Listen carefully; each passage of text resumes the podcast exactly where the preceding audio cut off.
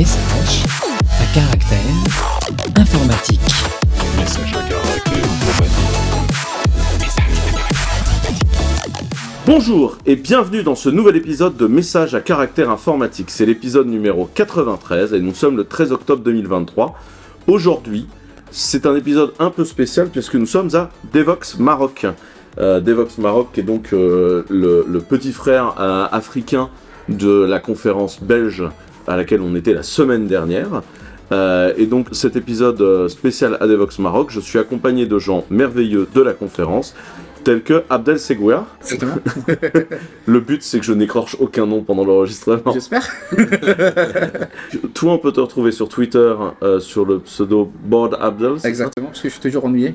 Voilà. Et qu'est-ce que tu fais dans la vie Abdel? Je suis développeur advocate chez Google. Euh, je fais de l'évangélisme technique pour des... tout ce qui est autour des conteneurs et du... de la sécurité, sécurité logicielle. Et t'es basé où? Su- Suède, Stockholm. Stockholm? Ouais. D'accord. Euh, nous avons également Bader El-Wari. Euh, Bader El-Wari qui est le grand patron de la conférence euh, Devox Maroc. Bonjour Bader. Bonjour, bonjour Quentin, ça va? Ouais, très bien. On est très bien ici. Euh, qui, qui es-tu dans la vie, Bader Donc toi, ton pseudo c'est Bader El-Wari en un seul mot. Ouais, c'est facile, je suis pas bored comme Abdel. Tout court, simple. Et qu'est-ce que tu fais dans la vie? Bah, je fais pas mal de trucs euh, communautaires, etc. Bah, D'où le, le résultat d'organisation du Devox Maroc. Parce qu'avant, initialement, c'était une conférence spécialisée Java qui était J-Maghreb et qui a rejoint la famille Devox, comme tu l'as décrit, euh, en exclusivité dans la région Afrique et Proche-Orient. Depuis 2015, donc, euh, on fait Devox Maroc. Mais derrière, enfin, le, le plus gros truc, ça, c'est de l'activité communautaire. Je gère une entreprise, un cabinet de conseil d'expertise, XUP d'ailleurs, euh, un gros partenaire. de un Clever gros Cloud. partenaire de Clever Cloud en fait. Et si, si, si vous, euh, il y a un moment, il y aura des images de la conférence. J'espère qu'on arrivera à les ajouter dans le montage. Vous verrez, en fait, cette année, on avait même un stand commun entre Xhub et Clever Cloud. Parce qu'en fait, c'est Xhub qui fait tout le support Clever Cloud dans, dans, dans la région. Et donc, on travaille de plus en plus avec eux et on est en train de préparer des grosses annonces euh, entre Xhub et Clever Cloud. Et depuis 2016, hein, c'est Ouais. bon à, à signaler quoi. Ben voilà. Et Xhub, euh, super boîte. euh, bon, on parlera de ce que vous avez annoncé pendant la, pendant la keynote. Open source, Java, etc. Moi-même, je suis Java champion, donc euh, voilà. Donc, euh, Euh, on a également Zineb Ben Iba. Benhiba. Ben Hiba, excusez-moi. Euh, donc, euh, pareil, en un seul mot sur Twitter. Yes. Euh, qui es-tu et que fais-tu dans la vie?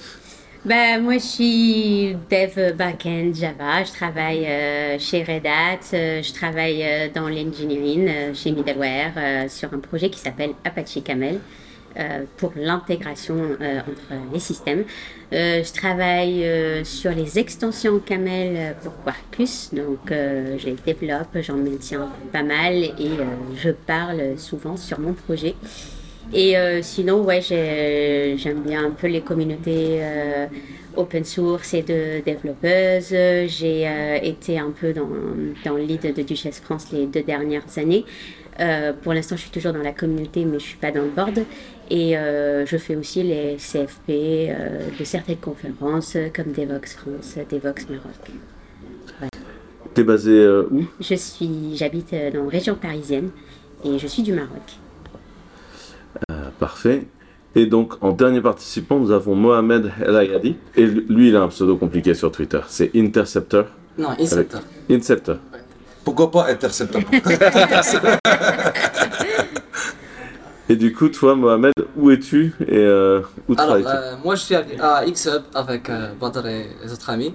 Euh, donc, euh, je suis principalement développeur, mais je fais un peu partout. Je suis impliqué dans l'ingénierie, l'advocatie, euh, back-end, front-end. euh, je suis un peu partout, mais ces dernières années, c'est plus euh, front-end que d'autres choses. Euh, je m'amuse à- écrire du code open source, à lire du code. en fait, je viens de publier déjà un projet open source ici à Devox.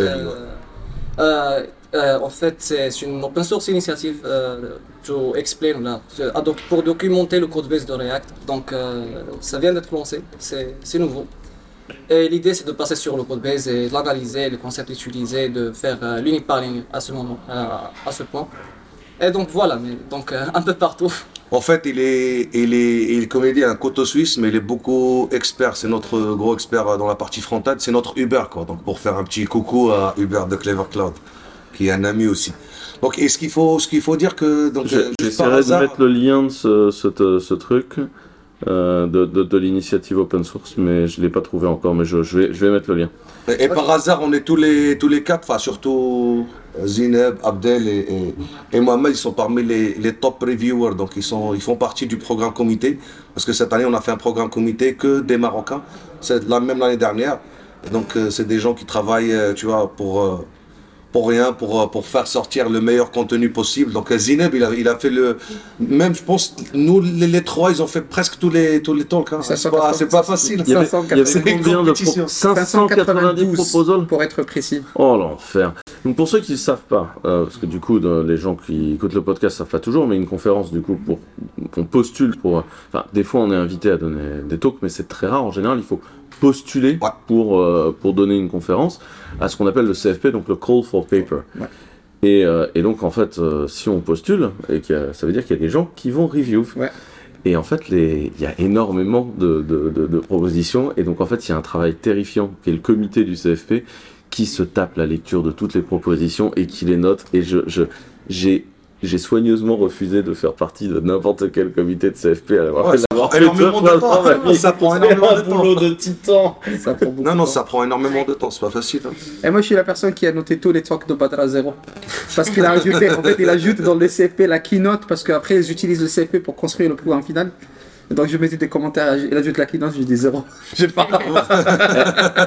Eh, moi, moi, moi, j'étais dans la keynote aussi, mais j'ai été ajouté au CFP très tard, parce que je suis un peu à la bourre. Donc pour ceux qui, qui le veulent, on mettra le lien de, de la keynote que j'ai donnée euh, hier, euh, qui, était, euh, euh, qui était une keynote qui mélangeait à la fois un peu de, de philosophie et d'économie, parce que parce qu'en ce moment je tape pas de code, donc euh, voilà. si on essaye de décrire un peu Devox Maroc à, à nos, nos auditeurs qui ne connaissent pas, comment vous définiriez cette conférence?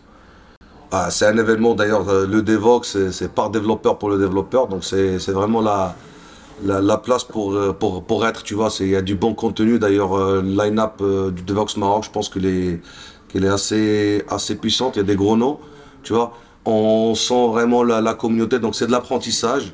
C'est comme une inconférence. Donc pour les gens qui qui savent pas c'est quoi inconférence, donc c'est beaucoup plus décontracté, il n'y a pas de programme. Nous on est au milieu, donc il y a un programme qu'on qu'on vient de dire, il y a un CFP qui est dur, etc. et qui prend c'est 3-4 mois on a passé Ouais, sur- dans le process, c'est quand même énorme. Mais voilà, donc il y a la plage, il y a le soleil, il y a il y a un peu tout. Donc c'est un peu le Donc cette année on est à Agadir, Devox Maroc en fait a bougé plusieurs fois, ça a été Marrakech, Casablanca, là ça fait deux ans à Agadir, effectivement l'endroit est, est- est idyllique et du coup ça crée un, un vrai moment de discussion avec les gens, enfin c'est- c'est c'est- c'est génial. Et c'est euh, ce qui est intéressant avec Devox Maroc. Moi, je suis impliqué depuis 2018. Euh, ma première fois. Euh, Marrakech, impliqué, Marrakech, ouais. Marrakech. ouais. Euh, ce qui était intéressant, c'est qu'au début, quand j'étais impliqué, parce que je pense 2018 c'était quand même là, là peut-être une des plus grandes éditions Ouais. qu'on a eues, Marrakech. et c'est de plus en plus grand en fait, de toute façon. Mais ce qui était intéressant en 2018, c'est que tous les intervenants, il y avait une grande majorité des intervenants qui étaient étrangers. Il y avait peu de Marocains. Mais le plus on avance, le plus on a l'inverse qui, qui se passe, on a plus de Marocains. D'ailleurs, sur le CFP cette année, les, les top soumissions, c'était Maroc, France, Éta- et- et- donc, il y a plus de, de speakers locaux, il y a plus d'intervenants locaux. Euh, il y a des gens, parce que, enfin, on a discuté avec Badr ça plusieurs fois, il y a quand même un changement de mentalité qui, qui, qui se déroule au Maroc. Les gens, avant, ils étaient habitués à être invités plutôt dans des conférences. Mais maintenant, les gens, ils, sont, ils se rendent compte que non, il faut soumettre, il faut soigner sa soumission, faut qu'ils prennent le temps de, l'écrire, etc. Il ne faut pas que ça soit rédigé par ChatGPT. Euh, parce que derrière, comme, comme tu as dit, il y a un comité, il y a des gens qui vont... On a eu ça d'ailleurs, c'est quand tu lis l'abstract, tu te dis, y a- y a- ça sent le chat GPT dessus, tu vois. Exactement. Et donc, euh, donc il y a quand même, il y a quand même. Moi, moi- moi, j'étais impliqué dans la communauté de tech avant de quitter le Maroc. À l'époque, dans la communauté de Linux à travers Ubuntu, Canonical. Et c'est totalement différent parce qu'à l'époque, c'était que les Linux parties, les install parties qui étaient organisées par les universités. Et maintenant, c'est une, co- une, conférence indépendante. euh, Mais je pense que tu étais même con- conférencier, je pense, la première ou la deuxième édition J-Marais, 2012. J-Maghreb, ou- et j'ai- fait la première 2012, édition, 2013, ouais. je pense. Ouais, ouais. Donc, ce qu'il dit, ce qu'il dit Abdel est très intéressant parce qu'en fait, à un certain moment, Tu vois, c'est euh, d'ailleurs Devox, etc. Et même pour l'audience marocaine, on leur dit, c'est notre dernier cri, tu vois, notre dernier souci, c'est de ramener des internationaux parce que ils nous connaissent d'ailleurs de le travail communautaire, etc. Mais on voulait avoir des Marocains avec nous. D'ailleurs, d'où cette année, l'année dernière, on a fait même programme comité 100% des Marocains. Et l'objectif, c'était de pousser des Marocains à prendre des talks via des sessions un peu de 15 minutes, etc. Et comme on l'a dit, euh, Abdel, ça fait pas partie de la culture. D'ailleurs, les gens, ils ont peur de soumettre. Tu vois, c'est comme, euh, tu vois, il n'y a pas le. On a même eu des trucs, euh, des, des, des- personnes où on envoie le, le rejet, il part, il fait, il supprime carrément le, le, le talk, Le talk. tu vois. Donc, Ah ouais, c'est, ouais, la gueule, c'est- Et, et moi, moi, je trouve ça très intéressant parce qu'en fait, on voit naître la communauté un peu comme euh, c'est. Enfin, moi, j'étais au tout démarrage quand les, les premières conférences ont eu lieu en, en France. Je crois que la première, c'était le Jog Summer Camp à La Rochelle. Euh, et c'était avant que soit annoncé des Vox France, etc. hein. C'était les, les toutes premières confs. Et en fait, on voit clairement que l'écosystème est en train de se structurer ici. Parce qu'en fait, il commence à y avoir des boîtes indépendantes ici qui ont les moyens de sponsoriser, qui ont les moyens de faire. En Ouais. fait, pendant longtemps, il n'y avait pas l'argent pour créer des conférences, tout simplement. hein, parce qu'il faut des sponsors, il faut, il faut de, l'énergie externe. Et les, les gens n'ont pas conscience. Mais par exemple, jamais tu auras Google et Microsoft comme sponsor ici. Parce qu'en fait, ils s'en foutent, ils ont rien à vendre. Quoi. On a eu Microsoft avant. Ouais, c'est- beaucoup, beaucoup de. Justement, ça dépend, ça dépend en fait des grosses boîtes, c'est parce que la majorité, tu vois, s'ils surveillent juste des licences ici, etc., donc ils donnent pas de la valeur aux développeurs. Mais en l'occurrence, par exemple, s'il y a, euh, pour, comme Oracle, il a son, son lab de, de recherche, etc., ils sont beaucoup plus intéressés à recruter, etc., des développeurs. Sinon, les autres, euh, ils recrutent que des sales, euh, tu vois. C'est pas, c'est pas intéressant pour eux un événement comme, comme le Devox, tu vois. Ouais. Euh, Est-ce qu'on peut dire que l'écosystème euh, marocain en termes de code est en train d'évoluer de juste du offshoring à aussi des boîtes beaucoup plus produits? Parce que moi, ça fait des années que je viens ici. J'ai l'impression que c'est en train d'évoluer. Est-ce que c'est moi qui ai une vue de l'esprit ou est-ce que c'est une réalité? Oui, je pense que ça, ça, ça, ça, évolue euh, énormément. Tu vois, même nous, au début, quand on a créé le, le J Maghreb, là, le Devox Maroc, on voyait qu'à un certain moment, euh, même le marché ne suivait pas. Donc, euh, je pense euh, en 2013-2014, euh, venir leur parler du cloud, c'est même pas le moment parce que même les grosses structures, ils étaient, ils connaissaient même pas la, virtualisation, quoi. Donc, c'est mais en fait avec la transfo digitale, ça a poussé, je pense, tout le monde à, suivre, tu vois, l'essor. Au début, ramener des trucs, parler du cloud, des containers, etc. C'était, c'était du chinois. hein. C'est les gens, euh, on essaie de s'adapter par rapport au contenu. Mais aujourd'hui, tu vois, à partir de 2016, 2017, où les grosses structures, les banques d'ailleurs, les banques, les assurances, c'est eux qui tirent, qui ont tiré le, secteur fintech, c'est le plus, le plus utilisé. Le moment où ils ont construit leur digital factory, commencent à comprendre que tu vas faire du développement in-house, tu vois, ça a de la valeur pour pouvoir innover, tu vois, ce genre de choses. Oui, ça, ça a pris, mais évidemment, au début, c'était que de l'offshore et, et c'était des centres de coût. Aujourd'hui même, on peut trouver des centres d'excellence. Donc c'est avant c'était faire de la maintenance, euh, réduire les coûts. C'est comme je dis, c'est des centres de coût. Donc mais là, donc tu vois, c'est ils ont compris qu'il y a le talent. Euh, il y avait pas mal d'initiatives aussi lancées euh, des écoles de code, tu vois, de, de gros haut niveau. En l'occurrence, OCP, il a lancé l'école 1337 en partenariat avec 42. Donc c'est le même modèle, le même piscine, etc. Le même concept sur des gros campus. Ils ont lancé UCode avec Simplan. Donc c'est il y a d'autres initiatives, tu vois, du, du code, etc. Via d'autres organismes, les universités, etc. Euh, ok. Est-ce qu'il y a des, des, des talks qui vous ont marqué dans la conférence? Des- des- Particulièrement, vous avez le temps d'aller voir des codes entre deux ploufs dans la piscine ou- Euh, moi, moi, en fait, euh, comme euh, mon talk, moi, cette fois-ci, parce que je, je pense que je change un petit peu d'une conférence à une autre, j'aime bien voir du contenu un peu différent. Et moi, cette fois-ci, j'ai fait un talk où je reviens un petit peu sur les bases des, euh, des Enterprise Integration Patterns. Et en fait, je me suis rendu compte que j'ai vu beaucoup de talks où en fait on revient sur des concepts de base, soit dans des trucs de cloud, comme euh, ce matin j'ai vu plus les trucs sur euh, Cloud Event à 5 API, mais en mode on comprend en fait les bases, ou le, talk de, par exemple hier de, de Kaya sur, sur sa façon de- d'expliquer en fait via euh, les, les design patterns euh, d'une façon complètement différente. Euh, donc ouais, je suis pas partie sur des trucs hyper hype cette fois, je suis partie plutôt sur les bases euh, parce que j'étais plus intéressée pour voir comment les gens euh, expliquent des choses vraiment de base. Mais voilà, c'est d'une conférence à une autre, j'ai un, c'est un, j'ai un Bah, ce qui est désigné, voilà. il est intéressant parce qu'en Ouais. fait, on essaie même dans le contenu de ne pas trop choisir les sujets hype, tu vois. Donc c'est quelque chose qui est pour l'audience, on trouve que c'est intéressant, tu vois, c'est d'actualité. Mais tu vois, le- l'effet. D'ailleurs, le, le slogan de Jim Maghreb avant qu'il devienne Devox, The Pragmatic Developer Conference. Donc, on essaie de rester toujours euh, pragmatique et de fournir du contenu, tu vois, du qualité, et en passant par toutes les, tu vois, tous les tracks, y compris la partie culture et people. Il y avait même des sessions sur l'imposteur syndrome, tu vois. Donc, c'est des trucs euh, beaucoup plus génériques. Je peux dire, ah, j'ai pas trop assisté, tu vois, mais de Twitter, donc on on peut dire que déjà les sessions, tu vois, prompt engineering, AI, ChatGPT, ils étaient les plus, les plus, les plus remplis, quoi. Donc, On s'attendait euh, à plus. Ouais. Je sais pas si tu te rappelles, on a fait le kick-off de la, de, de la comité. Et euh, une des discussions qu'on a eues euh, au début, quand le CFP a été lancé, on, on se disait, on s'attendait à avoir beaucoup plus de trucs IA. Ouais. euh, et qu'on doit faire attention en fait pour avoir une, une balance entre les IA et les trucs non IA quoi. Mais, mais finalement, il n'y a, pas- il y a, pas- il y a pas eu autant que ça. Il n'y a pas eu autant que ce que moi je me C'est vrai, c'est vrai. En termes, euh, et d'ailleurs, on essaie d'équilibrer entre les tracks aussi. Donc, c'est, on n'est pas non plus euh, une Ouais. conférence euh, IA où qui suit les, les tendances comme ça aveuglément. Quoi. Et à propos d'IA, vous avez lancé avec Xsub euh, une IA Ah ouais. hier dans la keynote. On doit expliquer l'arbi peut-être pour En fait, euh, le nom. ouais. Ça veut dire quoi? Mais attends, Il faut, il faut que vous expliquiez le nom parce que Le nom. L'arabie, déjà, tu vois, c'est- si tu sens, l'arabie, c'est difficile à prononcer, mais il y a le, le, le, le nom déjà arabe, tu vois. C'est l'arabe en fait. c'est l'arabe. C'est l'arabe. C'est, euh, c'est l'arabe. C'est la personne arabe, tu vois. D'accord. Euh, et nous, d'ailleurs, c'est un nom qui est très, c'est un prénom qui est très réputé et qui est, tu vois, c'est de l'ancienne génération, tu vois. Même parfois pour rappeler un truc d'une manière générale, tu dis hey, l'Arbi, tu vois, donc c'est c'est comme un nom un peu générique. Ouais.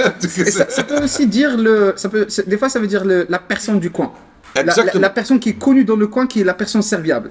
C'est le voisin qui, qui connaît tout le monde, tout le monde le connaît, il est gentil, il sert tout le monde. Euh, ou bien peut-être le, le mec qui gère le petit magasin du coin. Ça aussi, on peut dire l'arbi. Donc c'est juste un mot générique. Même à Kin- à Kinitra, les chauffeurs, les chauffeurs de bus, l'Arbi. L'Arbi. C'est pour appeler le chauffeur dire ah, l'Arbi. Donc c'est en gros c'est un, nom qui est utilisé autre que tu vois son usage, mais il y a un prénom qui existe dans le.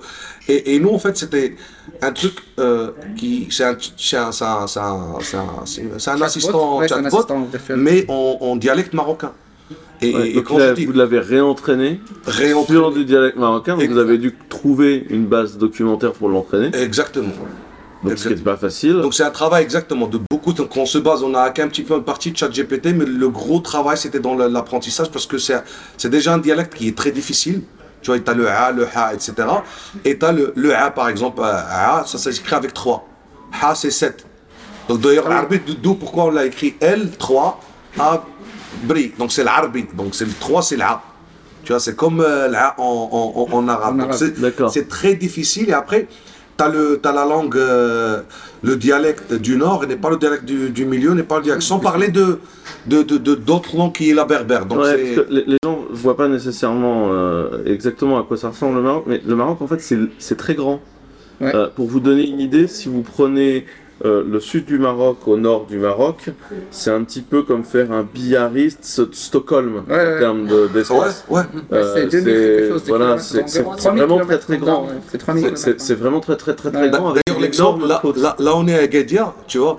Donc pour la Coupe du Monde on est à 2000 peu près au milieu. hein, pour, Voilà, la, euh, la Coupe du Monde 2030, par exemple, pour aller de Tanger à Madrid, Barcelone ou Lisbonne, c'est plus proche de venir de Tanger à Agadir. ouais.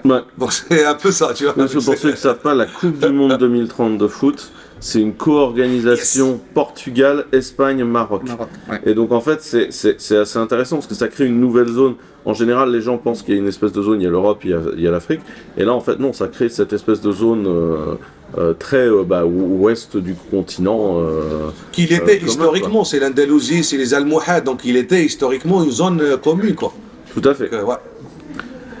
Et donc, donc on a, donc on a ce, ce, ce, ce- ce- cet assistant et cet assistant. Donc il a appris à parler dialecte euh, marocain. Il est hyper intéressant. Enfin, il répond hyper bien. Alors moi, je parle pas le dialecte local, mais j'ai trouvé ça très impressionnant comme démo. En fait, les gens, ils, ils comprennent pas. En fait, use case, par exemple, tu vois, pour, pour bancariser, pour bancariser des, des personnes, aujourd'hui, on voit que c'est, tu vois, il y a un gros challenge pour bancariser le low income banking, tu vois. Donc, c'est au Maroc, c'est, les, les gens, ils sont Oui. pas bancarisés.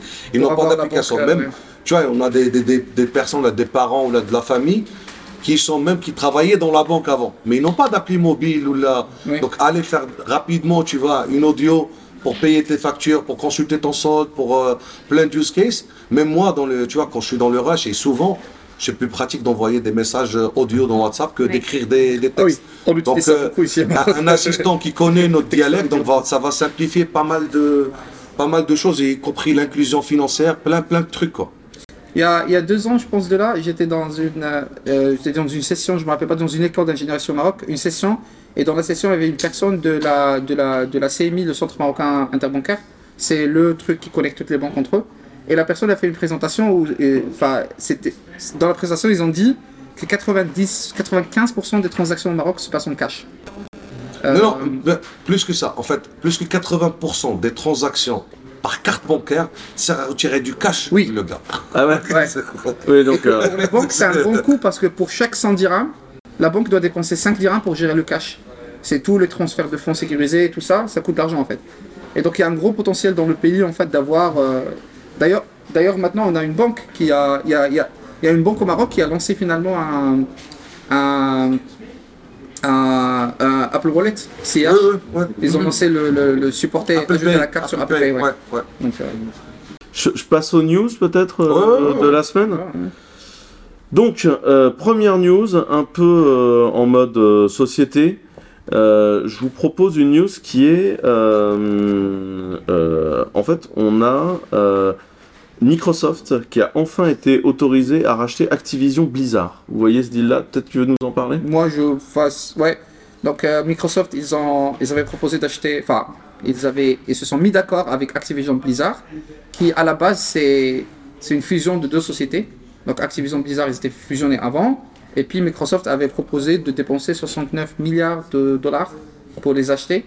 Mais ça a été bloqué par le gouvernement anglais pour des raisons de compétition, etc. Et ça vient d'être débloqué cette semaine. Donc, euh, ils ont forcé, si je dis pas de bêtises, ils ont forcé Microsoft à vendre un service de streaming à Activision Blizzard parce que c'est ça ce qui allait être un conflit d'intérêt entre les deux boîtes. D'accord. Donc, euh, c'est ça renforce encore Microsoft dans le gaming. Ça fait une énorme posture parce qu'ils ont déjà, euh, ils ont déjà euh, la- tout ce qui est Xbox, Xbox Live. enfin, c'est- C'est c'est- c'est gros. Moi, je je- je m'attendais à ce qu'ils aient pas le droit de le racheter. Moi, je suis assez euh, surpris que pour finir ça passe. Pour être tout à fait sincère. Ils ont Minecraft aussi, ils ont, ils ont, ils ont tout. Hein. Ouais, ils ont, ils ont pris un très gros poids sur un sur truc avec Activision. C'est énormément de licences quoi. Ouais. Je, je suis assez, assez surpris que ça, ça passe. Et ils ont un volet e-sport euh, dessus, euh, eSport, c'est déjà.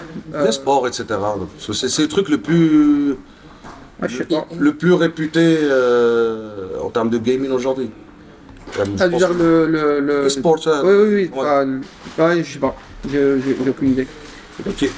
Euh, oui, je pense qu'ils ont, ils ont prévu de faire du e-sport. ouais. Mais euh, euh, euh, juste pour info, le- le- l'Angleterre, c'est le plus grand pays en Europe en termes de, de casino en ligne, de trucs de, de, Ouais. de, de- de jeux d'hasard. C'est le plus grand marché en Europe en fait. Et euh, Il y a même l'Espagne. L'Espagne aussi, ils sont des gros, tu vois. alors, Les machines à sous. L'Espagne, la de manière Suède, générale. la Suède, ils sont plus, grands. ouais. Euh, et euh, et euh, il y a un nom, il y a un petit, une petite île dans le Méditerranéen, dont, dont pas, pas beaucoup de monde entend parler, ça s'appelle Malta. Ouais. Ah Il y a énormément de, de, de, de boîtes de, de, de jeux d'hasard là-bas parce que c'est pour des raisons de fiscalité, parce Oui. qu'ils ont une fiscalité très intéressante. Ouais, et ils sont surtout pas très chiants sur le contrôle. ouais, Euh, ils sont assez laxistes Ouais. sur les contrôles. j'ai été une fois et euh, tu te balades et tu te rends compte, bah, Unibet, euh, machin, enfin toutes les boîtes Oui, ils sont tous là, ouais. Euh, Ils sont absolument tous là. Ouais. Ouais. Oh là. Je. Ok. Désolé, ça a été mon... mon clavier avait décidé de me lâcher. Les, les contraintes techniques sont de plus en plus complexes dans ce podcast. Euh, news suivante, euh, j'ai découvert un truc amusant. Tesla vient de réaliser son API en documentation officielle. Ah d'accord. Euh, donc tu vas enfin pouvoir créer des applications qui jouent avec l'API de la voiture, euh, les clés, etc. Euh, y a, enfin je pense que ça faisait longtemps que tout le monde attendait ça pour créer peut-être Ah des, ouais. des gros, euh, des gros trucs de, de parc de suite, euh, enfin de gestion de, de flotte, etc. Et euh, je trouvais que c'était assez cool. Euh, Tesla Store. Ouais,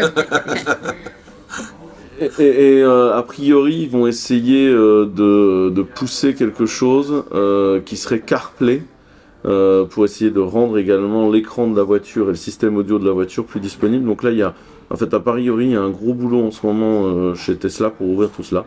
Voilà, j'ai trouvé ça relativement euh, fun et intéressant. euh, un des trucs, un des trucs chiants que j'aime pas chez les Tesla, c'est le fait que ça supporte pas les CarPlay. Que ce soit le, le Apple ou le. Ouais, c'est pour ça qu'il faut avoir leur euh, propre store, de, Ah, de base. Enfin, j'ai une Tesla, le système il, est- il marche super bien. Le- L'écran, le système d'entertainment, il marche super bien. Mais ils sont très très. euh, ils, sont, ils, ils sont, ils sont vraiment dans le, le contrôle. Ils, ils aiment bien Oh. contrôler tout. D'ailleurs, sur une Tesla, l'application Spotify dans la Tesla, c'est pas une application qui est créée par Spotify. C'est créé par Tesla. D'accord. Donc Spotify, ils ont un SDK que leurs partenaires peuvent utiliser pour créer la- le client. Et c'est créé par. donc- Mais là, je pense avec cette news, ça va normalement, ça devrait résoudre ce, ce type de problème et créer même une économie pour des développeurs qui veulent se spécialiser à développer des applis un peu fous. euh, Tesla. avoir un, un petit paquet euh, d'applications aussi, enfin de, de Tesla sur le marché, ce qui veut dire que Ouais. si tu crées une application, tu peux avoir du marché quoi. Ouais. C'est le développement hybride, tu vois. Tu fais Android, Apple et Tesla, tu vois. Il faut, faut un framework. euh. T'as pas de news, toi, côté framework JS, etc. C'est quoi le On m'a dit, Abdel, Non, ça, mais- sort- ça sort tous les Il y jours. en a trois tous les semaines. Dans deux semaines, on va, on va entendre que voilà, il y a React Native pour Tesla. ah oui, ça arrive assez, ça, Ça ça arrive assez rapidement. Ça va arriver. React Native pour Tesla Ouais, je doute que ça va être. euh, je suis plutôt sûr que ça va être une réalité. D'accord. Ça- J'ai l'impression que votre truc de front-end, c'est vraiment créé sur un tout petit fil. non, non, Qu'une personne décède et tout s'écoulera en fait. non, non, en fait, Ah ouais. maintenant tu peux faire avec du React Native sur toutes les- plateformes euh, géantes. En fait, Ouais, tu peux ouais. faire sur euh, Android, euh, iOS, euh, desktop pour, pour Windows, pour macOS et plus autre. Je sais. C'est vrai. On essaye de leur expliquer, mais c'est pas facile. Euh, euh, là, j'ai une autre. Alors, c'est pas vraiment une news, c'est Nidouille qui a fait un tweet parce que elle a retrouvé une, euh, un vieux, euh, une vieille pub sur couche pour un ordinateur. Et euh, c'est un PC Texas Instrument, le Extensa, euh, 550 CD, donc un Pentium 75 à l'intérieur. Et en fait, le truc vaut 20 000 francs de l'époque. Et, euh, et c'est, une news qui date de 96. Donc c'est dans les premiers ordinateurs. Et donc c'est un, un espèce de petit ordinateur portable. Et en fait, elle faisait le calcul. Elle disait le prix de vente de 96, aujourd'hui, avec l'inflation, on est à 4733 euros. Et donc en fait, ce qu'elle disait, c'est les gens n'ont pas conscience de combien l'informatique est devenue bien plus accessible avec le temps, beaucoup moins cher. Euh, moi, la, question que j'ai un peu envie de vous poser, c'est à quel moment la micro-informatique s'est généralisée ici? Parce que moi, je sais que dans les années 90, quand j'étais petit, j'étais un des seuls à l'école, parce que mon père était malade et il devait travailler de la maison, donc il y avait plein d'ordinateurs chez nous. Mais j'étais un des seuls, euh, dans, les premiers à, en avoir chez eux. À quel moment euh, c'est arrivé c'est devenu général euh, au Maroc d'avoir un ordinateur à la maison? Est-ce que c'est des- c'est encore le cas ou est-ce que le smartphone a complètement pris la place? Ouais, c'est les années 2000. C'est quand, le, c'est quand on a eu ADSL Première fois qu'on a eu ADSL. DSL DSL, c'était, je pense, ouais, ouais, bref, les dates des années, je pense 2000, 2000 2000, quelque chose, ouais, 2000 et ouais. quelque chose. Avant, 2000, de- entre 2000 2004, je pense, euh, ouais, c'est le Maximum. Donc c'est 2000, ouais. maximum. Moi j'ai eu mon premier ordinateur en 2000, un Pentium 2. Et j'ai eu ADSL en 2002, je pense. C'était 128 kilo- kilobits. Ouais, ouais, ouais. ouais. Ce qui était, euh, ce qui était l'offre la moins chère de Maroc Télécom. Alors dans les années, les- la fin des années 80, que- début 90, c'était extrêmement compliqué euh, pour mon père pour faire venir euh, des ordinateurs depuis la France. C'était, tu pouvais, pouvais pas l'acheter juste comme ça. Donc je pense qu'en 95, 96, tu pouvais quand même l'acheter. Tu le voyais dans les écoles privées, dans une école privée. Euh, mais que tout le monde en ait, c'est plus dans les années 2000. Et j'ai vu beaucoup plus à un moment où euh, où on a eu pas mal de- d'ordinateurs dans les années 2000 qui sont venus reconditionner depuis, euh, depuis l'Europe, etc. Donc les prix avaient baissé un petit peu pour, euh, pour les gens. Du seconde main, quoi. Ouais, du seconde main, genre Les des grandes compacts. sociétés euh, qui, qui, ra- qui envoient, alors, quand ils, ils, ils modifient. Ah ouais, quand ils, ils voilà. changeaient la flotte, en fait, ils revendaient en broker. euh, Voilà. Ouais, ouais. Ça, ça, c'était, je crois, au milieu des années 2000, euh, et ça faisait que des personnes qui n'avaient pas les moyens commençaient un petit peu à avoir.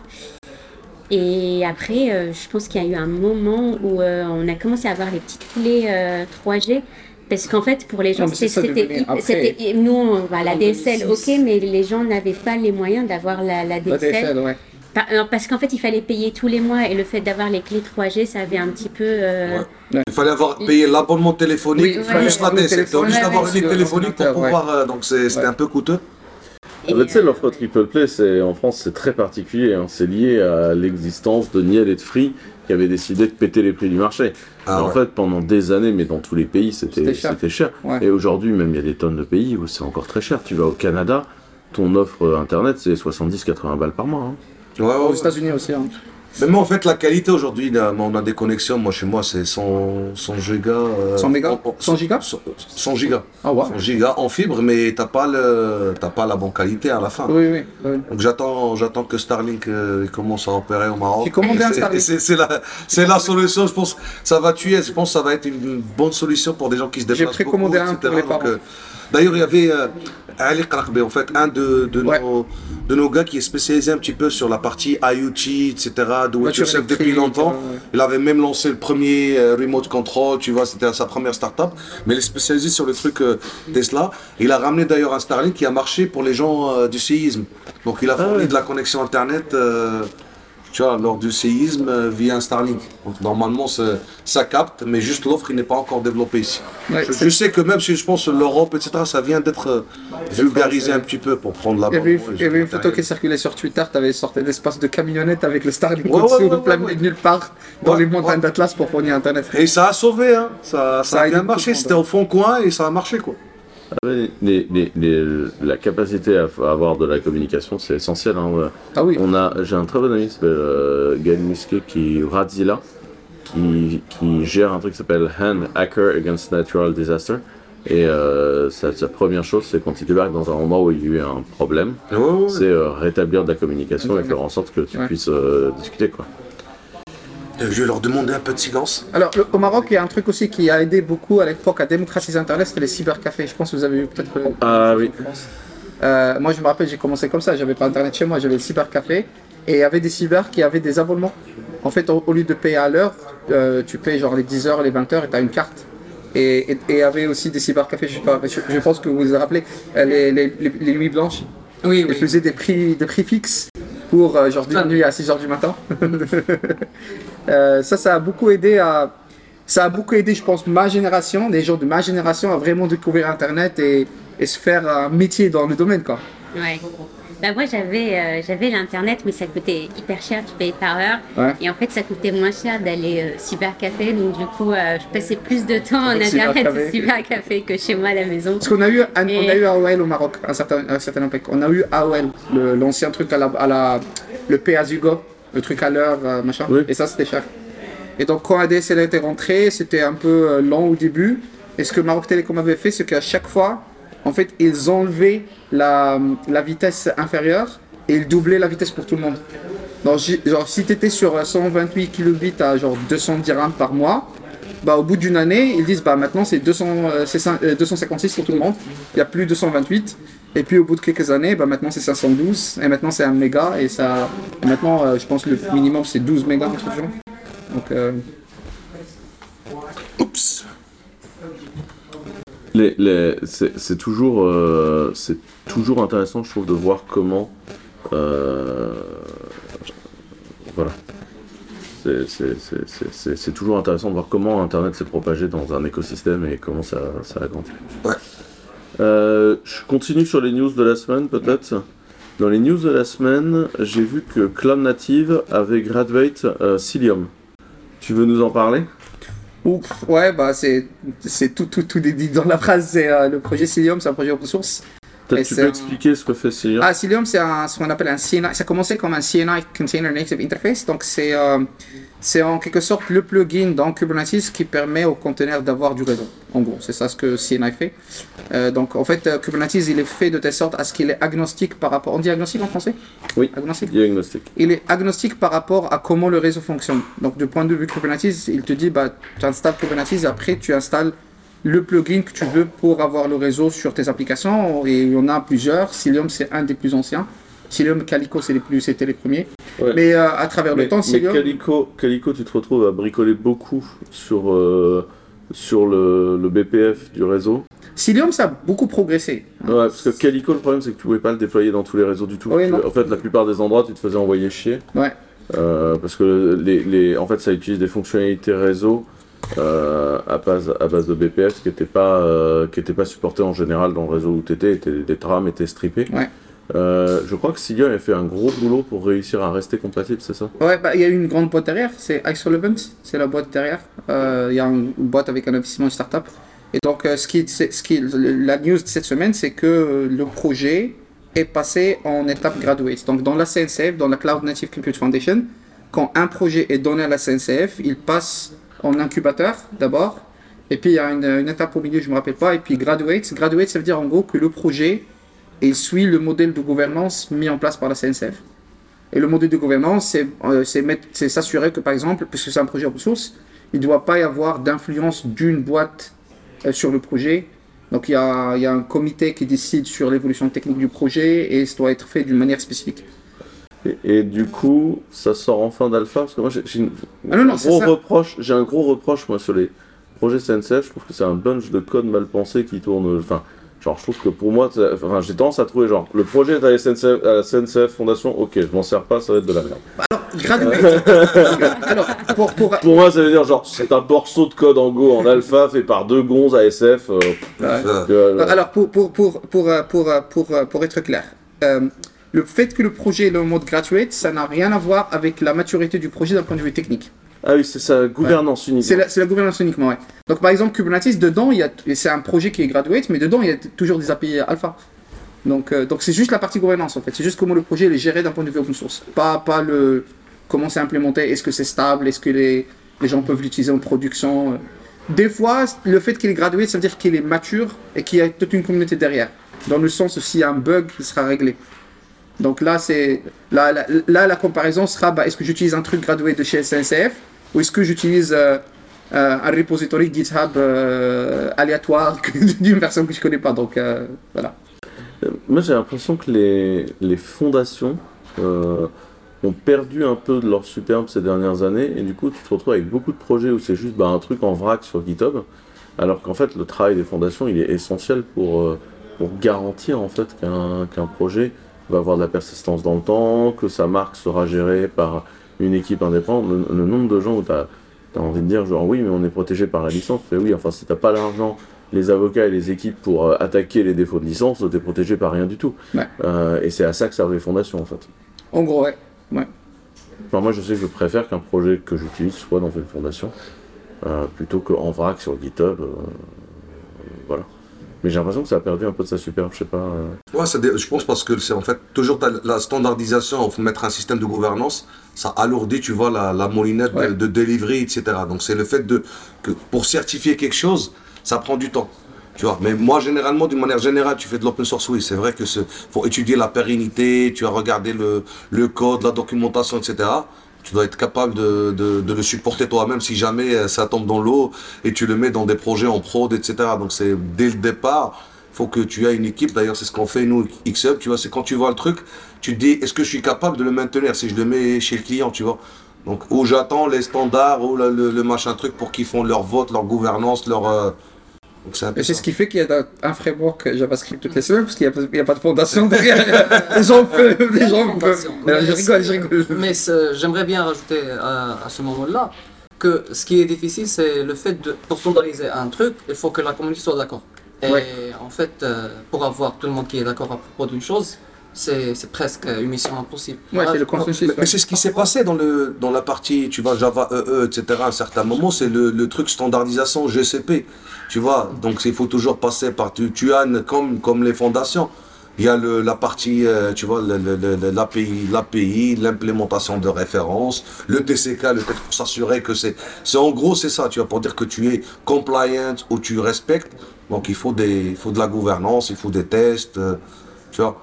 Donc euh, et ça prend du temps, ça prend du temps, ça peut, souvent ça alourdit un petit peu le, le time to market. tu veux euh, euh, avoir de la backward compatibility, c'est toujours euh, chiant en fait de supporter une version. Avec très le. JS, le JS, JS ou le functional programming. Ils s'en foutent de la backward compatibilité. Je te donne une Mais arme plus puissante, tu dois me suivre. Je casse les API, c'est pas grave.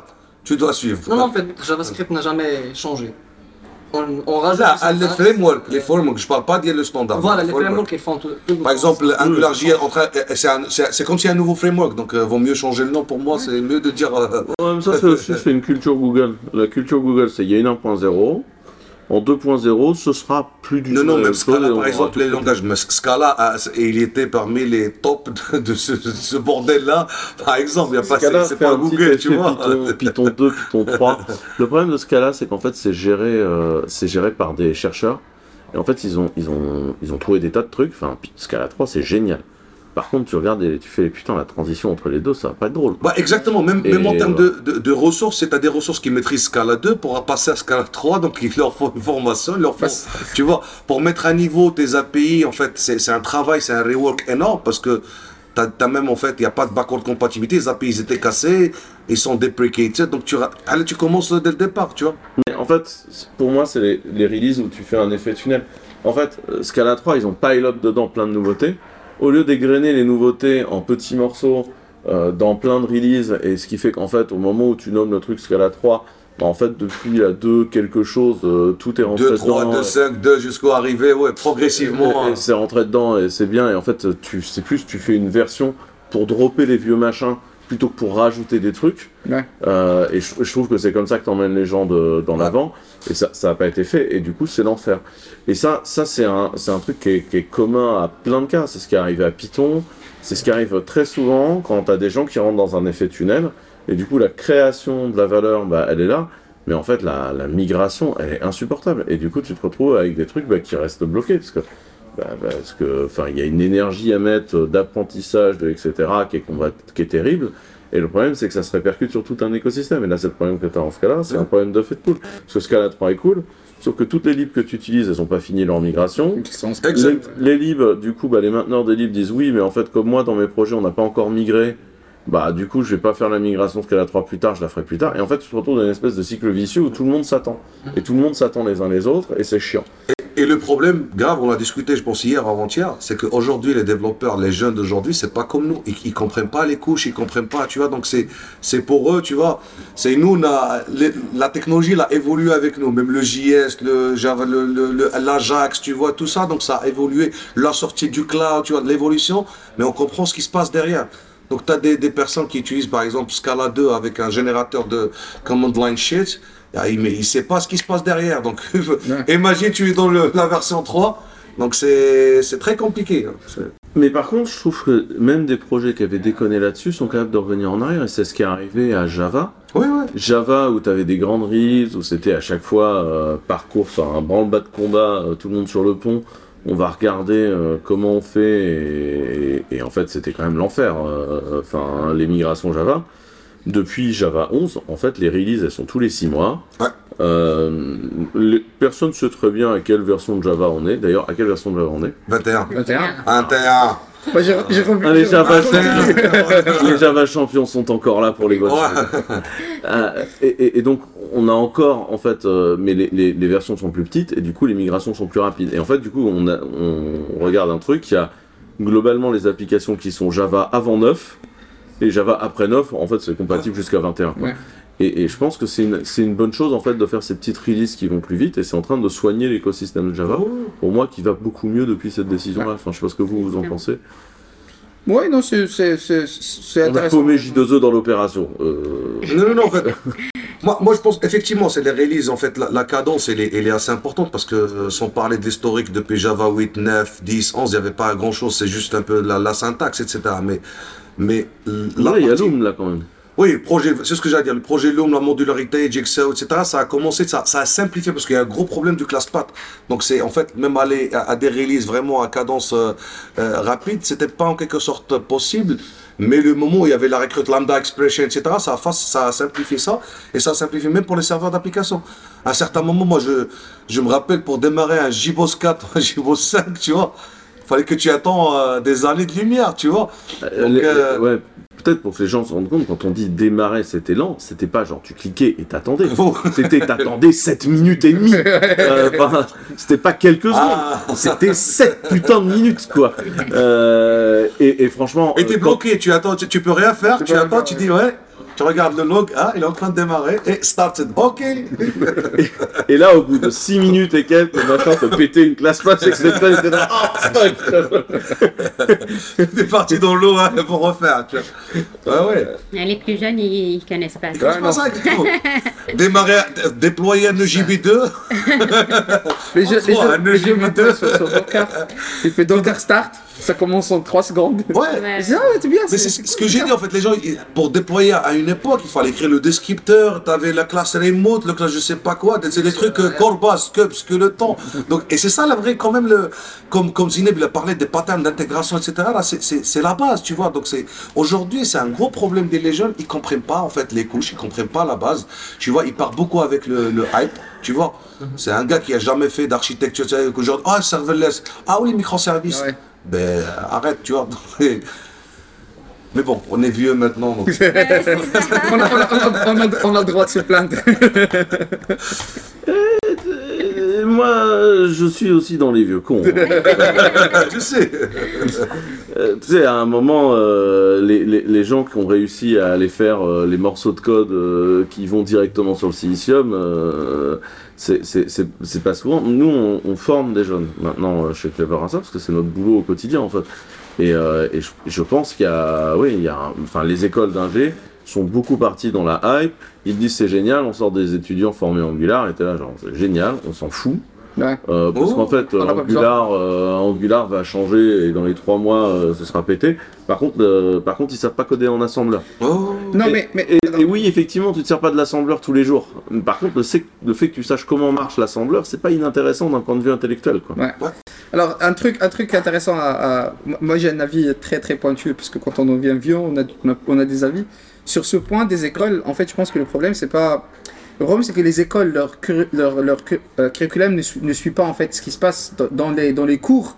T'as genre cours de programmation et c'est généralement le prof qui décide ce qu'il va enseigner. Donc quand t'as cours de programmation front-end, c'est le prof qui choisit un framework. Ouais. Parce que en gros, peut-être que ces profs-là, ils sont pas capables aussi de dire bah, comment on enseigne aux gens les bases sans leur, sans leur enseigner un, un framework ou un outil spécifique. Moi, je me rappelle quand je faisais les études ici au Maroc, mes cours de réseau, c'était Cisco. Donc, le- au lieu que le prof m'en- m'enseigne le réseau, les RFC, tous les trucs de base, il nous enseignait le Cisco. Et il nous enseignait une, une implémentation. Mais nous, c'était pareil. hein. Bah, c'est pareil, Parce que, parce que les, partout, Américains, hein. les Américains ont colonisé en fait euh, les écoles et du coup, tu, n'apprends aux gens que des technos américaines. Ouais. Et en France, c'est- on a des amis euh, qui ont créé une euh, école qui est super intéressante, qui s'appelle l'école Hexagone. En fait, ils ont viré les technologies américaines des formations. Ok. Et euh, c'est euh, vraiment super bien, l'école euh, l'école Hexagone. Oui. Ils font une super formation. Bon, on est très partenaire avec eux, mais Ouais, vraiment, ce qu'ils font, c'est très très cool. Bah, Mais- Nous aussi, on forme nos, nos jeunes euh, chez nous. D'ailleurs, euh, Mohamed, il a piloté, je pense, euh, deux années de suite de promotion. Ouais, de promotion. Ah ouais on leur fait, tu vois, l'algorithme, le problem solving, etc. Tu vois, après, on leur laisse. euh, Tout un guide, tout un pass. euh, de- Et on les mixe, tu vois, il y a des équipes qui travaillent avec Angular, l'autre avec React, l'autre avec Spring Boot, etc. Et on les mixe pour partager, échanger. Donc c'est, c'est on est vraiment learning ag- agnostique, tu vois. Je prends le, c'est ça français. Non, mais c'est intéressant de le dire parce que, euh, bah, en fait, beaucoup ne prennent pas le temps, en fait, de, de former euh, les jeunes qui arrivent Ouais. parce que, parce que oui, moi aussi, quand j'ai commencé à travailler en 2008, j'ai vu qu'il y avait une, une déconnexion des fois entre l'université Et le besoin là marché. où les, Ouais. les profs se sont arrêtés Ouais, dans ouais. le temps et, euh, et le reste du monde, le monde de... Ouais. Voilà. Donc, euh, passe à la news suivante. Mhm. News suivante, et là je vais vous surprendre. Euh, le Apache Camel a sorti la 4.1 hier. Ah, pas caramel là. Oh, ça tombe bien là. Est-ce que tu commencerais par expliquer ce qu'est Apache Camel pour ceux qui ne le connaissent pas Euh, alors, c'est une librairie, euh, grosse librairie Java pour euh, l'intégration. Et l'intégration en français, euh, bon, en anglais, on sait ce que ça veut dire, mais en français, ouais, c'est pour en fait connecter des systèmes euh, entre eux. Euh, donc voilà, c'est pour connecter, faciliter l'échange de données, toutes les opérations, les transformations de data et plusieurs connecteurs. Et bah, la 4.1, ouais, c'est euh, la, la version qui arrive juste après la 4.0. La 4.0, c'est c'est la première grosse version de Camel qui est arrivée aussi plus rapide euh, que d'habitude. euh, parce que Camel est là depuis 2017, euh, 2007. Pardon. Et avant, pour euh, passer d'une version à une autre, c'était vrai, vraiment un grand Big Bang.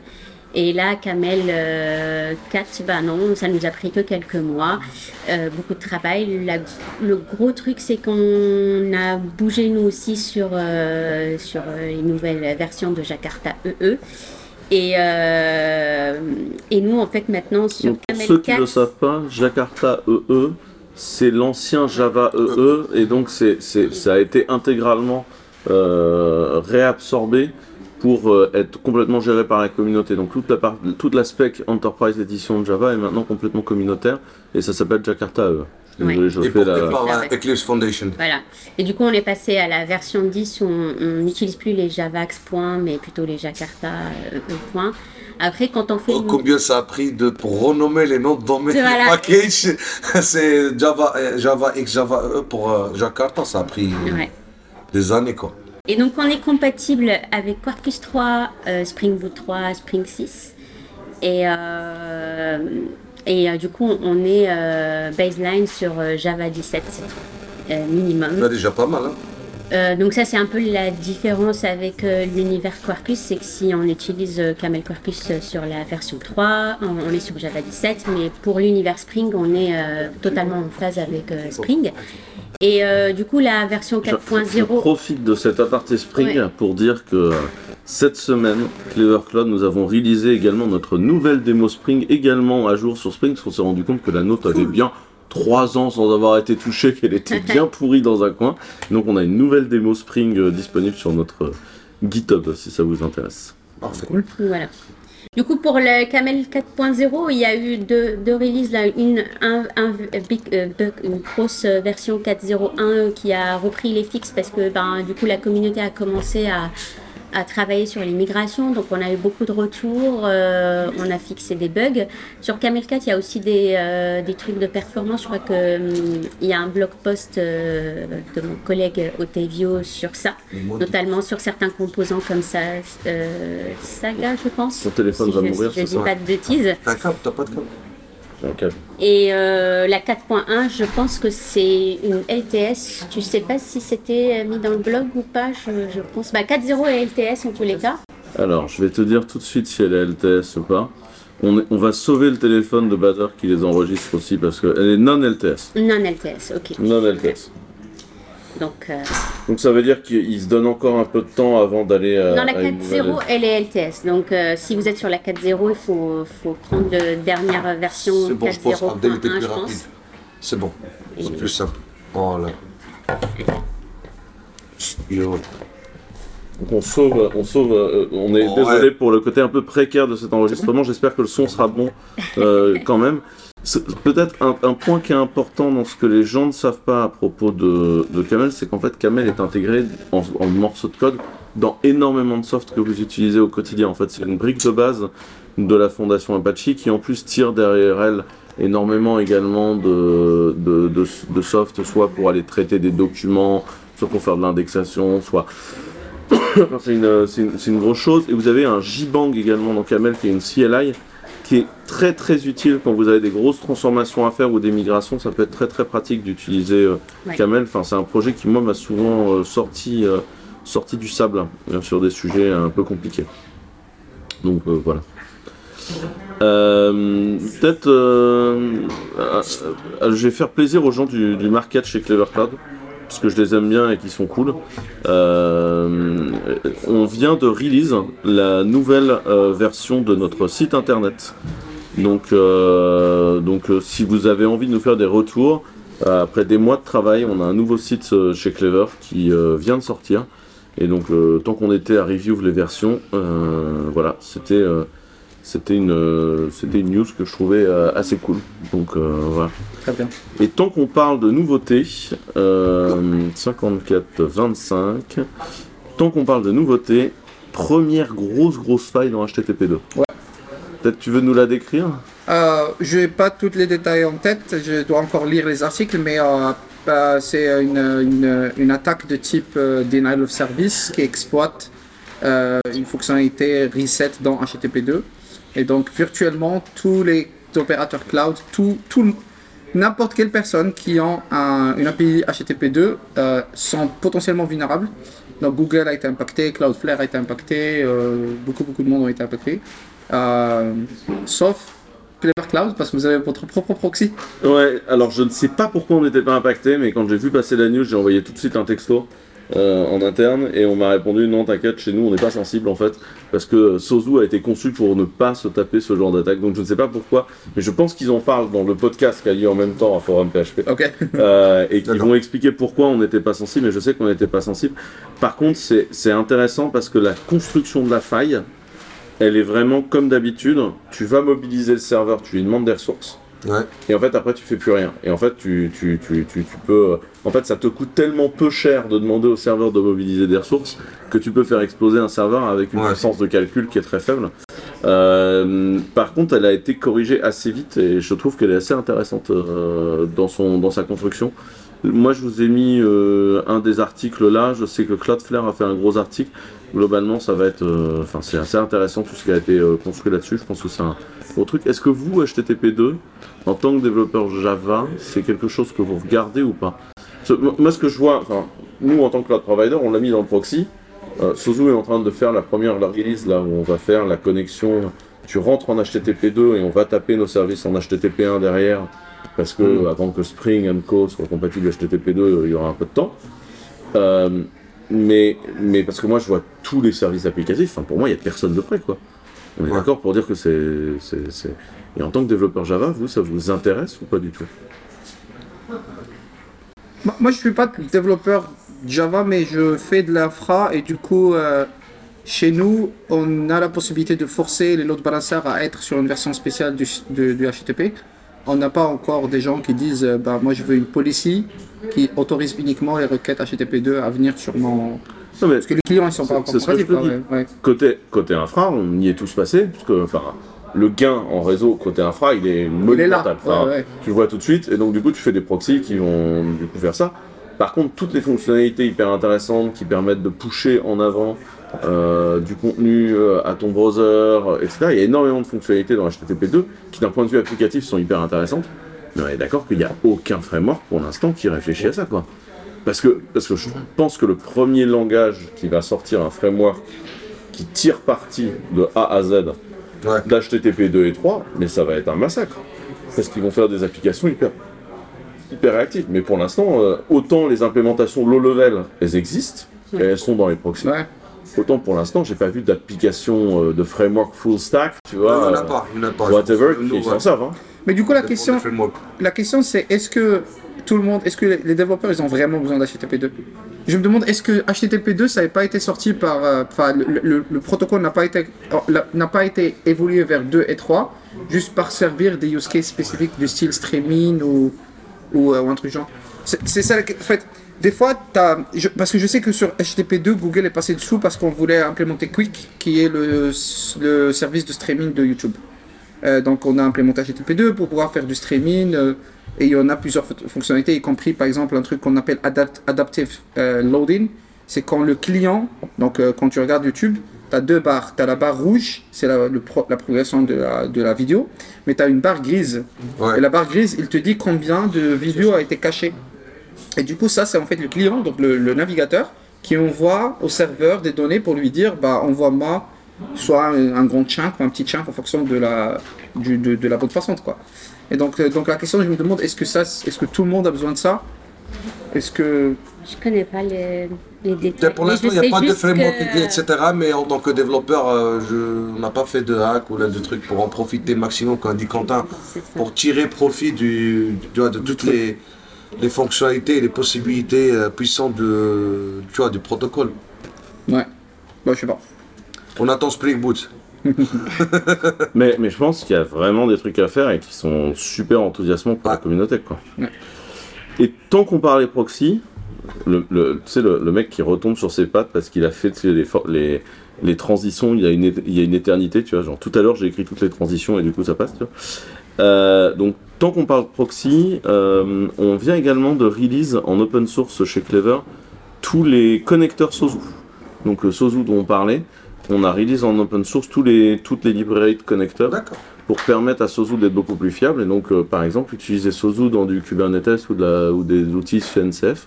Parce que, euh, parce que mine de rien, il a une perf monumentale. C'est le plus rapide en fait du marché Bah, pour j'ai- l'instant. J'ai un tab ouvert sur mon téléphone, je vais regarder après. Pour, pour vous donner une idée aujourd'hui, sur le même sur le même hardware chez nous, si on met du HAProxy et du Sozu, on tape entre 25 et 30% de plus de requêtes sur le même hardware sur du Sozu. D'accord. Donc euh, la perf elle est quand même là. Et on peut le mettre à jour sans jamais redémarrer rien et sans perdre la moindre connexion. euh, donc c'est comme c'est reconfigurable hot, hot reload. Alors, c'est réellement hot remote. Là où Envoy, en fait, il te pète des connexions TCP. C'est pas Des très bien construit, euh, Envoy. J'aime pas du tout cette construction. ça, ça, ça a bien commencé, mais ça, ça a dégénéré euh, après. Là, non seulement tu changes la conf à la volée, tu peux changer la conf pour certains frontaux uniquement. Donc, changer les configurations de podcast, de TLS, de, etc., euh, de socket de TLS, etc., du, du truc. Mais tu peux également euh, mettre à jour le soft lui-même, le binaire du soft lui-même. Ah oui, sans casser une Upgrader, seule connexion, euh, euh, sans, sans jamais casser une connexion TCP. ça, c'est intéressant. Ah, c'est vraiment cool. dans les technos que j'ai continué à mettre, peut-être peut-être, euh, une techno qui peut t'intéresser. euh, j'ai trouvé un, la nouvelle release de l'Oxidation Compiler.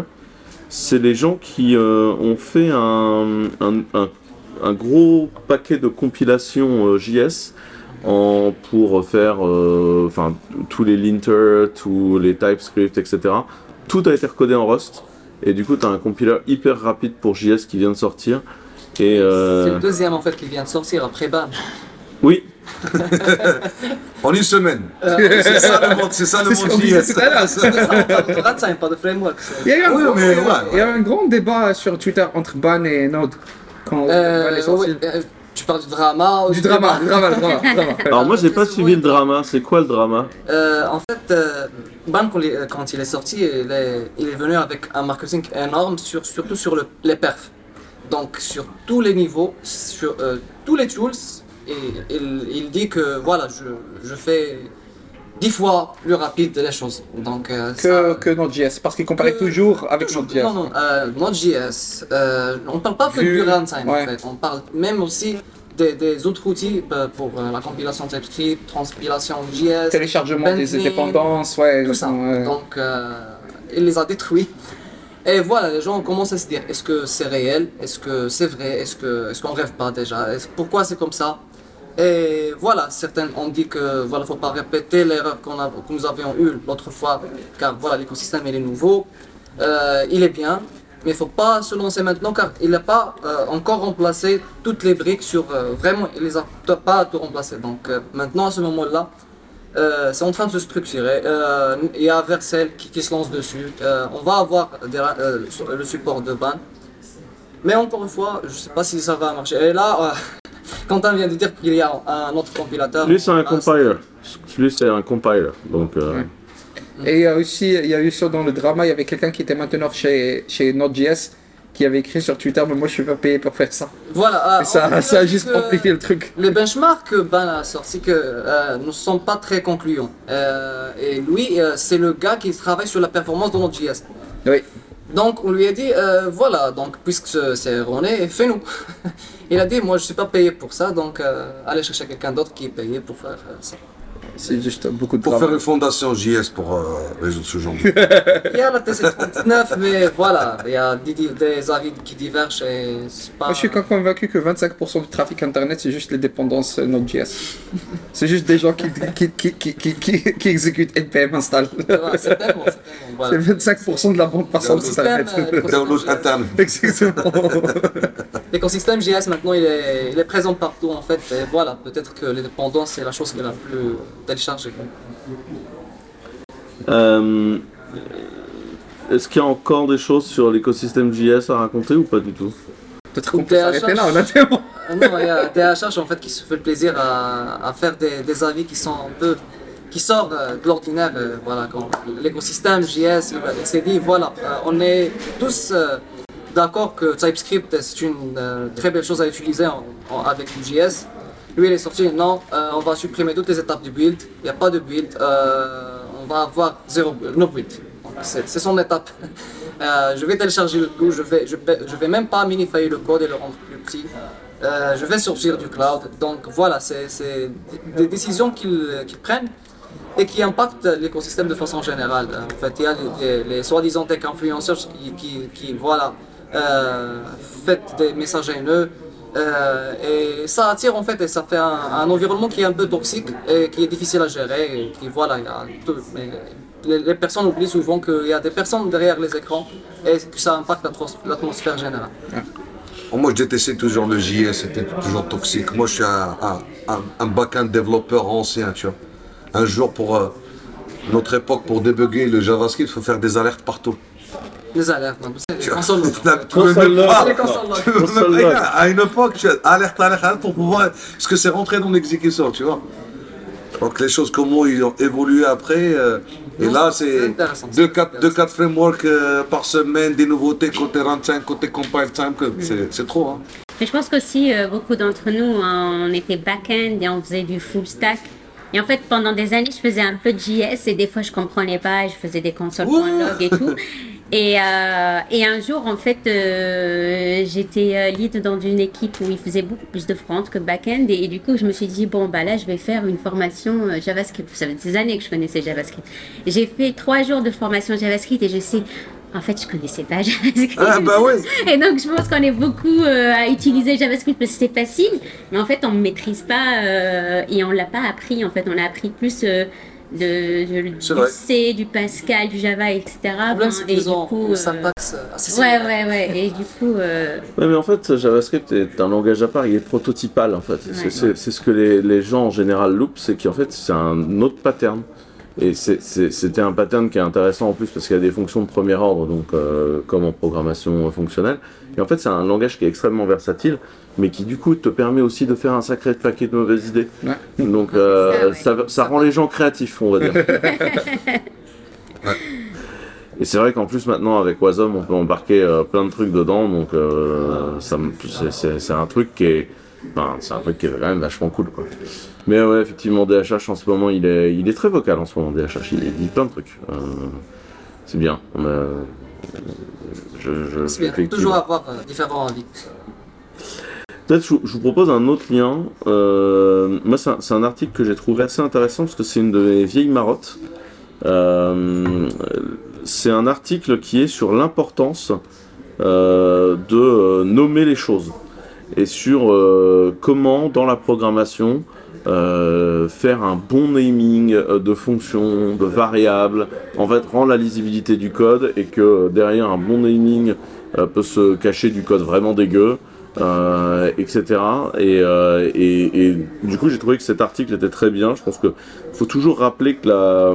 En fait, moi, ce que je rappelle souvent, c'est que un programme, ça n'est jamais que la modélisation d'un modèle intellectuel, et que en fait, euh, un bon naming, ça permet en fait de faire les choses propres et intéressantes et intelligibles, Ouais. et que euh, c'est comme ça en fait que ça doit être fait. Et du coup. Euh, euh, moi, je pense que c'est c'est assez important de rappeler le, le naming. Est-ce que vous, vous avez des, des expériences où le naming a été particulièrement un problème ou non un problème dans, dans, votre, dans votre vie de développeur ou pas? Bah oui, ce volet. Tous les jours, ce volet corpo marocain d'ailleurs, ils font du naming en français. Ah ouais Ça, Les fonctions, les classes, ça c'est le premier, premier truc grave, tu vois. C'est trop de trucs en français. Alors que de base, tu vois, on n'a pas, on n'écrit pas entier. Il y a int, euh, tu vois, tout- toutes les, le- la- les langages de programmation sont en anglais. Imagine, tu trouves euh, euh, un exemple. euh, tu vois, nom de fonction en français, c'est. C'est grave. Tu l'as vu cette semaine. Ouais. Donc moi, c'était le truc le plus, le plus marrant à, à voir. Non, moi, le, le truc, c'est qu'il fallait faire de la rétro-engineering sur une application qui a 20 ans et qu'il fallait migrer, mais que personne ne connaît les règles fonctionnelles, qu'il fallait voir les règles fonctionnelles. Et du coup, les règles fonctionnelles, c'est euh, qu'à un moment, il y a des, des euh, champs dans les bases de données SQL qui s'appellent champ 1, champ 2, Ouais. champ 3. Et dans le code, en fait, euh, on décide de la valeur de ces champs-là en allant voir la valeur dans d'autres tables euh, où le champ s'appelle euh, ch- voilà, euh, aussi euh, champ X ou Y. Et en fait, en vrai, euh, il n'y a pas de règles. Enfin, les règles fonctionnelles sont impossibles à, à comprendre parce que si euh, le champ euh, 10 dans cette euh, table égale la valeur de champ euh, Y euh, dans une table qui est une table de propriété et qu'à l'intérieur les, les valeurs ne veulent rien dire, Ouais. ben en fait en vrai euh, c'était impossible de se dire on lit le code et on voit ce que ça, ça veut dire. Ça, Non, non, pour euh, gérer explique des, des anciens modèles, d'ailleurs, je pense qu'ils ils le font exprès, que ce soit pour l'édition logicielle, ils font exprès de, de cacher le, tu vois, le fonctionnel, les noms de, de, de, de- Moi, aussi, j'ai utilisé, tu vois, c'est des, des produits, tu trouves des champs custo 1, custo 2 jusqu'au custo 15. Pour un jour, pour un tel déploiement, pour un client, le custo 1, custo 2, custo 5, ça va signifier quelque chose. Mais l'autre, il va utiliser jusqu'à custo 10 avec différents, comme tu dis, tu attribues au moment de, donc en lisant le code, impossible. Bon courage. Pas de commentaires, pas de... Tu trouves les champs comme ça, il fait quoi ce, ce champ J'ai eu la même expérience il y a quelques années quand j'étais au Maroc. Dans, le, le- dans la, la société où on travaillait, on a acheté un système de badge. Euh, et euh, je, voulais, euh, je voulais créer une API, parce qu'on ne voulait pas utiliser le logiciel, c'était un peu de la merde. Donc on voulait créer une API qui permet euh, de créer des badges rapidement, créer des accès. Et, euh, et donc, je, donc la base de données, c'était du Or- Oracle Lite, la version euh, gratuite d'Oracle. Donc j'ai téléchargé le client, je l'ai installé. Et la base de données, c'était bah, champ X1, X2, X3, X4. Ouais. Mais en fait, ils ont oublié de désactiver le, le binary login sur la base de données. Donc, je pouvais activer le binary login, faire des modifications dans l'interface et aller regarder la requête qui tapait dans la base de données. Et j'ai passé genre trois semaines à faire du reverse engineering pour dire bah, si j'ajoute un badge, ça veut dire quoi en fait ajouter un badge? C'est quelles tables qui sont, qui sont touchées? Ça m'a pris 3-4 semaines et j'ai créé un truc j'ai- on a laissé tomber leur truc à eux, on a, on a créé une interface un peu simple et c'était. euh, Ouais, mais ça a pris beaucoup de temps quoi. Euh, Nous, quand on faisait encore du service, je me suis retrouvé une fois, on faisait un truc pour du tourisme en Bretagne, machin. Et on me dit, bah là, on a un service soap. Donc, tu sais, de, de- Ouais. du temps, on faisait des, des Oh. soaps, tu vois, machin. Mais euh, du coup, le service soap, bah du coup, il est self-explanatory, quoi. Je suis ok, c'est génial. Donc, les mecs me du- le VSDL. et là je tombe sur un méthode 1, méthode 2, méthode 3. Self-explanatory, ouais, c'est ça les gars. ouais. Tous les champs en plus, texte, tu vois, genre génial, tu vois, le- génial. Le- et en plus, tu sais, tu, tu, tu regardes un peu plus loin tes requêtes et tu découvres que le SOAP, en fait, il est écrit en .NET 1 et il tourne sur un Windows Millennium et t'es là genre, oh lord Mais je me demande s'il n'y avait pas des, des outils, euh, enfin, des trucs pour générer le code qui générait ce genre de champ 1, champ 2. ou- Non, non, non, je pense Non, que c'est fait exprès. Je pense c'est exprès. Ouais, ou c'est des développeurs qui ont découvert comment ça marchait pendant que ça se faisait, quoi. Donc, euh, C'est de l'obfuscation, comme ça tu peux pas, tu peux pas reverser engineer le truc quoi. Ouais. Parfois, surtout en SOAP, ils réservent des champs, les noms des champs. Euh, par exemple, la dernière fois sur euh, une mission, euh, ils avaient un champ headers. Qui, contient des global par- params. Ils ont réservé 25, 25 euh, champs. En fait, ça doit être réservé. Donc, tu as 25 à chaque pour chaque client, tu te, tu te remets avec tes valeurs. Bon, on, on va vers la conclusion de l'épisode. Ouais. Est-ce que vous avez euh, donc euh, pendant qu'on est en train de trouver la musique de l'épisode, parce qu'on a il y a, il y a Abdel qui va nous fournir la musique de l'épisode. Euh, euh, Moi, je, je, je suis pas sûr de son goût là. Je- On va voter, hein, c'est système de gouvernance pour la. Faut mettre un système de gouvernance pour. euh, C'est euh, c'est, euh, c'est un son qui fait le tour des réseaux sociaux. C'est une DJ qui a pris un, un son un peu marocain et il a ajouté un truc électronique de, de, Soit mais c'est je mets DJ. DJ s'appelle. Ah, Souki, oui. Ouais. Voilà, mais Ça c'est fait- un ID moi, ça, ok, moi je vote. Je vote. je, je, je vous fais Bon. entendre après. Donc euh, on vous met ça comme musique de fin d'annonce, comme ça vous découvrez DJ Suki. Peut-être, est-ce que vous avez un, un message euh, à propos de peut-être de Ox Maroc Est-ce que tu, tu, tu recommandes aux gens d'y venir? Moi je recommande aux gens d'y venir. Bah, c'est le message dire. S'ils ont, s'ils ont le temps, tu vois, c'est avec, avec les, les, les tickets qu'on a, et les- l'hôtel, et le cadre, et, et les speakers, bah, c'est l'endroit pour y être.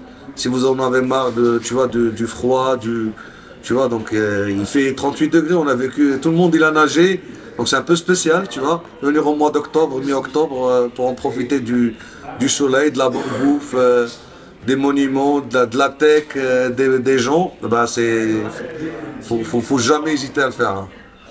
Peut-être euh, où on peut vous retrouver euh, peut-être les uns après les autres. Où est-ce qu'on peut te retrouver du coup toi? Donc dans les dans les comics dans Apache Camel et sinon Ouais. sur Twitter? ouais, dans Zulip Chat sur Apache Kamel, mais sinon sur mon Twitter, ouais, je. Twitter, c'est. Mon X. Voilà, sur ou sur le Blue Sky, ou sur... Ouais, ouais, ouais. Je suis aussi sur Blue Sky, Mastodon, mais c'est vrai que j'ai plus d'interactions sur Twitter en fait, même si euh, j'ai créé d'autres, euh, d'autres, euh, mes comptes sur d'autres plateformes, mais c'est plus sur Twitter, j'ai l'impression. Ou X. Est-ce que est-ce les gens que, est-ce sont que encore tous, est-ce que tous vous avez du coup été sur d'autres plateformes ou pas? Parce que moi du coup je suis aussi sur Blue Sky maintenant. Et j'ai essayé d'avoir une politique euh, différente de beaucoup de gens. Moi je ne cross-poste pas. C'est-à-dire que ce que je mets sur Blue Sky et ce que je mets sur Twitter sont des choses différentes. Je viens d'avoir l'invitation. Je suis pas sur ce- le Moi, moi, j'ai pas, j'ai que, que Twitter. D'ailleurs, j'ai pas, j'ai jamais eu de, de compte ni Instagram, ni TikTok, ni Snapchat, ni que Twitter depuis longtemps. Et seulement Twitter. J'avais Facebook, mais c'est pas, c'est pas très actif. Donc, euh, pour me retrouver sur le X, d'ailleurs, il y a X de X Hub, Devox de. On a un triple X que, que Elon, un seul X, mais voilà. Je reste sur le X. Et du coup, moi, c'est Inceptar avec deux A sur euh, Twitter et sur, euh, sur, X, euh, sur euh, GitHub également. Vous pouvez me retrouver. J'ai Instagram, je suis pas très, très actif là. Ben, créer que Mastodon ou l'autre que- qu'on vient de dire, et, et mais intercepteur, pas incepteur, intercepteur. Ça, c'est une bonne idée.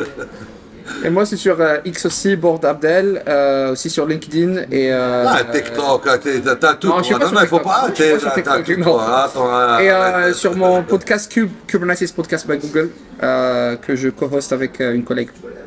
Ok, cool. Eh bien, euh, merci. J'espère que cet épisode spécial de Devox Maroc vous a plu. J'espère qu'il y avait du contenu, que c'était un peu différent de- On s'excuse s'il y a du euh, bruit. Donc, Mais ouais, voilà. on a essayé de- d'expliquer aux gens qu'on a enregistré un podcast, mais c'était pas facile. Euh, donc j'espère que c'est dit pour nous tous. Et puis je vous retrouve euh, dans quelques temps avec un autre podcast euh, plus traditionnel. Mais là c'est la saison des conférences, donc vous avez euh, des épisodes spéciaux euh, faits dans les conférences. Merci beaucoup. À bientôt à tous. Salut à tous.